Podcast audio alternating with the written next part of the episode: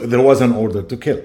It was there. Was, it wasn't some. It wasn't an initiative of a local soldier. It was an order that came in uh, uh, the walkie-talkies. I need casualties. We want to cause casualties, and when you want to cause casualties uh, against uh, innocent civilians, then there's a reason behind it. It wasn't a defense of uh, against. You know, Israel was not trying to defend itself. Right.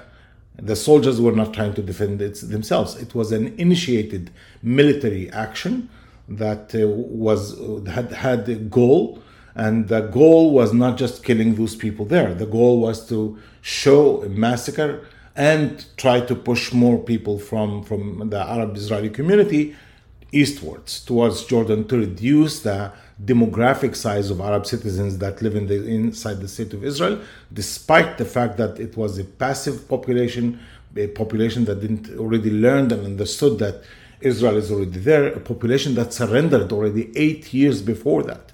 My grandfather's generation surrendered. They took a white flag and went to the nearby Jewish town. They had eight rifles and they surrendered them in July 17th, 1948. We did surrender.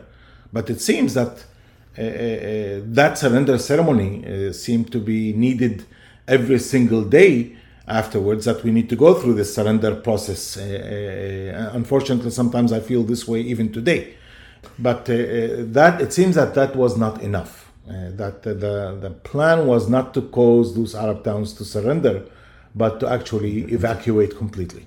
It's a very deep scar. Uh, it's a scar that uh, reminds almost every average uh, Arab citizen uh, that our status in Israel is unequal. There is a glass ceiling uh, that uh, does not allow us to integrate inside Israeli society. But there's also a sense of, of weakness and, and victimhood, the sense that we are actually uh, in Israel as if uh, as as as uh, as a herd that can be hunted at any given moment without without a sense of security. The state has so much power to do whatever it wants to do.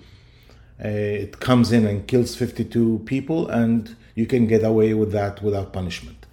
Uh, it happens also when a current today, in, you policeman a policeman comes and shoot, uh, shoots on an Arab citizen on one event, you're most likely to assume that that police officer will not be punished. And uh, it all comes back to the issue of Kfar Qasim that we're sitting ducks that can easily be hunted. We have no capacity uh, to protect ourselves. Uh, we have no power to protect ourselves, and there is not enough power of the Jewish morality in Israel to protect us.